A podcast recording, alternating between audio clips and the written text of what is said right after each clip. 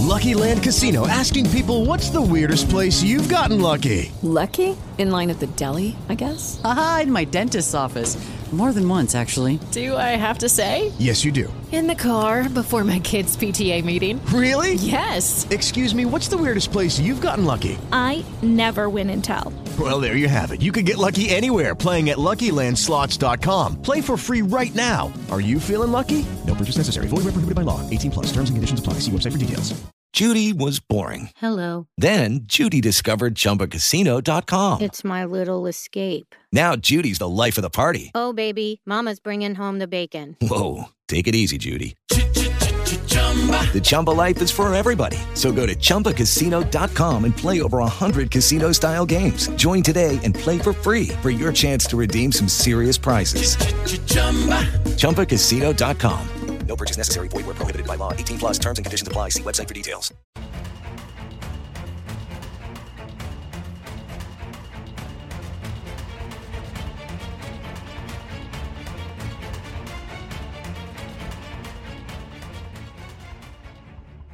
Hola, ¿qué tal? Buen día, donde quiera que se encuentren. Soy María Hall y esta es una edición más de su programa Dígalo, sin censura. Gracias por estar con nosotros. Recuerden que también nos pueden escuchar en las aplicaciones Spotify, iHeartRadio, Google Podcast, Podcast Addict, GeoSound, Deezer y si visitan www.radiosincensura.com Ahí encontrarán las transcripciones de estos programas en inglés, francés y por supuesto en español. Bueno, este tema ya se lo habíamos traído hace aproximadamente año y medio, pero nos hackearon recientemente y este tema ya no lo pudimos rescatar. Entonces lo hemos vuelto a grabar porque hay demasiadas preguntas de ustedes relacionadas a los bancos y cómo es que se han ido convirtiendo en lo que son y quién se los permitió. Este tema le dejará claro cómo empezaron a sobornar políticos y mentir a diestra y siniestra desde hace décadas. Y desde que empezaron a funcionar como entidades financieras, nadie los ha podido parar, ya que poco a poco fueron haciéndose más poderosos. Y recuerde que cuando hablamos de los bancos, la banca financiera, estamos hablando de personas. Estamos hablando de hombres y mujeres que están al frente de estas instituciones. La buena noticia es que los imperios caen. La mala noticia es que antes de caer causan mucho daño alrededor del mundo porque además controlan la carrera armamentista y están ligados a las más sangrientas corporaciones que se lucran de las guerras, del genocidio, de la sangre derramada, de la muerte de la clase trabajadora. Entonces, ponga atención al mensaje que va a escuchar y también tiene que saber algunos detalles. Fíjese, Henry Ford dijo en un momento, ni el eje ni los aliados deberían ganar la guerra. Los Estados Unidos deberían proveer a ambos campos los medios necesarios para continuar combatiendo hasta que ambos se derrumben. Eso fue durante la Segunda Guerra Mundial. Harry Truman, futuro presidente de los Estados Unidos, declaraba igualmente en 1941, si gana Alemania, debemos ayudar a Rusia. Y si gana Rusia, debemos ayudar a Alemania de modo que en ambos bandos muera el máximo posible. Y cuando hablan de ayudar, no solamente están hablando de enviar armas, están hablando de también hacer grandes préstamos, los banqueros, a estos países en guerra.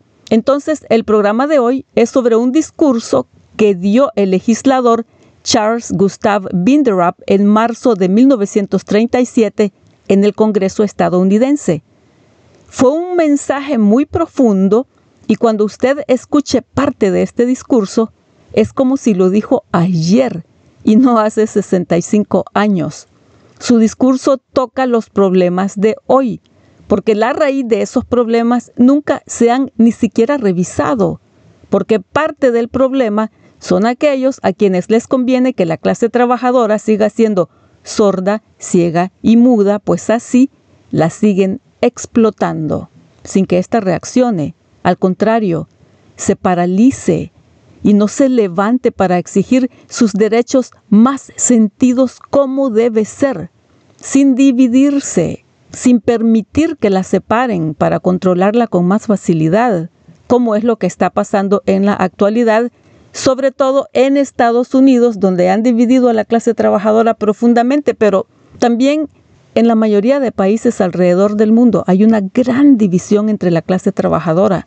Eso no es casualidad, eso es por diseño. La banca en Estados Unidos y el mundo ejercen un gran poder porque a través del dinero controlan a gran parte del planeta, controlan y promueven las guerras.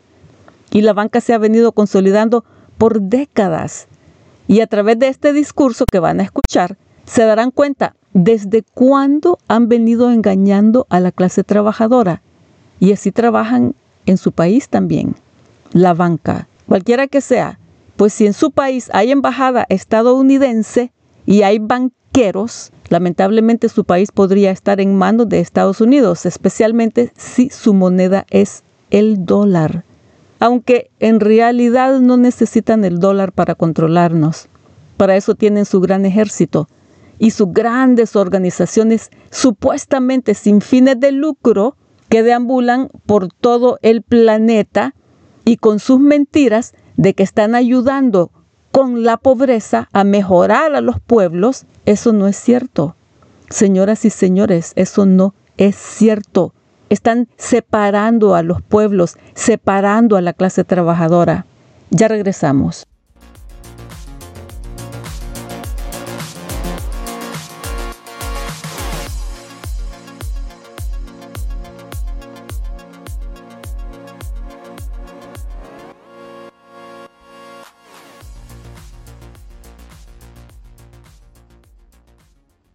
Charles Gustav Binderup fue un político demócrata de Nebraska. Se desempeñó como congresista de los Estados Unidos de 1935 a 1939. Parte del discurso que escucharán hoy quedó en el registro del Congreso que es donde se guardan los procedimientos y debates de los congresistas de los Estados Unidos. Se publica diariamente cuando los legisladores están en sesión. Estos registros comenzaron a publicarse en 1873 hasta el día de hoy. Esto dijo Binderup.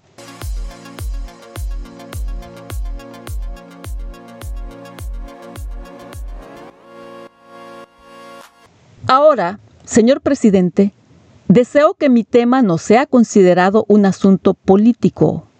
Me gustaría referirme también al caballero de Pensilvania, señor Foch, quien habló inmediatamente antes que yo. Él hizo una pregunta muy llamativa, honesta y concienzuda cuando llamó la atención sobre el hecho de que no hemos eliminado la pobreza y la miseria de los Estados Unidos y preguntó por qué no habíamos podido traer de vuelta a nuestra gran nación a la normalidad. Yo deseo dar mis propias razones para ello, y es porque nunca hemos analizado el caso y nunca hemos descubierto aún la causa de esta depresión en este Congreso. Pero los republicanos y los demócratas tienen la misma culpa. Recuerdo hace unos años cuando los republicanos estaban tratando de curar esta depresión y sugirieron, como un remedio, construir la prosperidad desde arriba hacia abajo, diciéndonos que de esta manera el dinero bajaría hacia los agricultores y los trabajadores, y así se devolvería la prosperidad. A menudo he dicho, y deseo repetirlo una vez más, que no se puede construir la prosperidad, amigos míos, desde arriba hacia abajo, como tampoco se puede construir una casa de ladrillos de 10 pisos y construir primero el piso superior tienes que construir de abajo hacia arriba. Lo intentamos durante la administración republicana. Lo experimentamos. Primero le dimos al banco del señor Dawes 90 millones de dólares y esperamos y confiamos en que ese dinero se iría hacia abajo, pero nunca sucedió. Se quedó en el banco del señor Dawes bajo llave. Nunca se movió. Después, ¿lo recuerdan? Se le dieron millones de dólares a Missouri Pacific Railroad porque según nosotros, el dinero se filtraría desde arriba hasta la base y daría trabajos a la gente trabajadora. Pero nunca sucedió. El dinero nunca bajó. Y luego, ¿recuerdan? John Pierpoint Morgan intervino y dijo, tomaré ese dinero yo mismo. Y nosotros respondimos, espera un minuto, John. Ahora escucha. No puedes hacer eso. Le dimos esos millones de dólares a Missouri Pacific para crear trabajo, para hacer que los ferrocarriles fueran seguros, para que el público pudiera viajar en confiada seguridad, para que el trabajador tenga empleo. Eso no lo puedes quitar. Pero el señor Morgan respondió, los bonos vencen. Y dijimos, está bien. Suponemos que está bien, señor Morgan. Adelante. ¿Y recuerdan que invirtió ese dinero en Europa? De nuevo nos dirigimos al señor Morgan y le dijimos, escucha John, no puedes tomar ese dinero e invertirlo en Europa. Ese dinero pertenece a Missouri. Para eso te lo dimos. No puedes tomar ese dinero y enviarlo a Europa. El señor Morgan respondió, las inversiones en Europa son más seguras ahora que en los Estados Unidos. Y de nuevo dijimos, supongo que es cierto, las inversiones no son muy seguras aquí. Nosotros, en ese momento, no nos tomamos la molestia de detenernos y decirle a Pierpont Morgan, quien fue el que hizo que las inversiones fueran inseguras aquí, quien fue el que le quitó el dinero a la gente y destruyó nuestra nación. Y fue el crimen de 1920. Y ahora, señor presidente y compañeros miembros del Congreso, deseo volver al tema que tenía la intención de discutir esta tarde. Hay un viejo dicho que dice que la paz tiene sus horrores tanto como la guerra.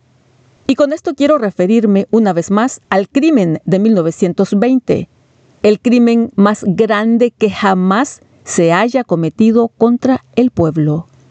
En anteriores ocasiones y comparecencias ante esta Cámara, el 16 de febrero y el 4 de marzo, y más o menos en otras ocasiones, les comuniqué de este gran crimen que se cometió a las 12 horas del día 18 de mayo de 1920 en el despacho del gobernador Harding, gobernador de la Junta de la Reserva Federal del Banco de la Reserva Federal, donde se estaba celebrando una reunión secreta compuesta por 53 de los grandes representantes bancarios de los Estados Unidos, banqueros internacionales y representantes de Wall Street, y también el señor Houston, el secretario del Tesoro, y John Skelton Williams, el contralor de la moneda, miembro de oficio de la Junta de la Reserva Federal del Banco de la Reserva Federal en ese momento. Desde entonces, sin embargo, el Contralor de la Moneda y el Secretario de Hacienda, representantes del pueblo, han sido destituidos, ya que aparentemente estorbaban a los grandes banqueros e interferían con su programa. Tengo en mi poder las actas de dicha reunión. Ya no hay ninguna duda al respecto. Es extraño para mí que la gente de América no haya sabido hace mucho tiempo exactamente cómo es y por qué es que esta desastrosa calamidad, esta depresión, nos ha llegado. Esta fue la vigésima quinta vez que sufrimos de estas depresiones todas provenientes de la misma fuente, todas creadas por el hombre. Toda depresión es obra del hombre. Y sin embargo, no entendíamos. Todos dijeron y susurraron unos a otros. ¿No es extraño? ¿Qué diablos sucede? Parece que tenemos demasiado de todo y, sin embargo, estamos necesitados. Tenemos demasiado para comer y para beber también. Mucho de las necesidades de la vida, demasiado de los lujos y todo. Pero no podemos tenerlo. Sí, amigos míos, estamos sentados sobre una pila de oro más grande que jamás se haya acumulado en la historia del mundo en ninguna nación. Realmente, sentados sobre este montón de oro, rodeado de todos los recursos naturales que un Dios todopoderoso podría dar al hombre en una nación con crédito ilimitado y riqueza ilimitada. Y sin embargo, el agricultor está perdiendo su granja y el trabajador está perdiendo su hogar.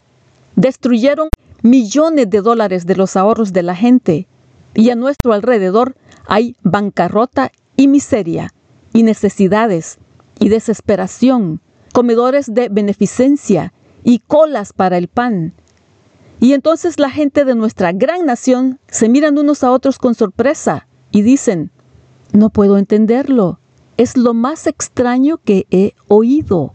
¿Cómo puede ser que estemos sufriendo de pobreza en medio de mucho? Mis amigos, créanme, solo hay una razón. Es porque tuvieron esa reunión el 18 de mayo de 1920 en la oficina del gobernador Harding donde le quitaron a la gente su dinero, el alma del comercio y la industria y las ruedas del comercio. Ojalá pudiera gritar esto desde la cima de la montaña hasta que la gente de nuestra gran nación lo sepa y entienda. Les aseguro que entonces habría un cambio antes de la mañana si la gente lo supiera. Fue Henry Ford quien dijo en sustancia esto.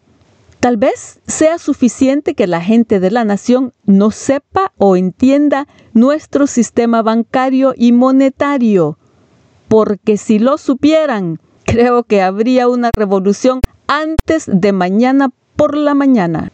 Les dije en mis últimas charlas el fondo de la conversación que tuvo lugar en esta reunión y uno de los primeros días directamente desde este piso, les diré el nombre de cada banquero que estuvo allí representando los intereses de los Morgan y los Mills y los Meyerses y los Mellons y los Rockefellers y los DuPonts y las grandes corporaciones y los monopolios monetarios. Les diré esto en forma enfática y definitiva, tomándolo de las actas de esa reunión. Les dije que John Perrin de California se levantó y sugirió que podíamos quitarle a la gente dos millones de su dinero, dinero que mide el sudor de la frente del hombre, dinero que mide la remuneración del trabajo y los productos del trabajo según su propia abundancia por comparación.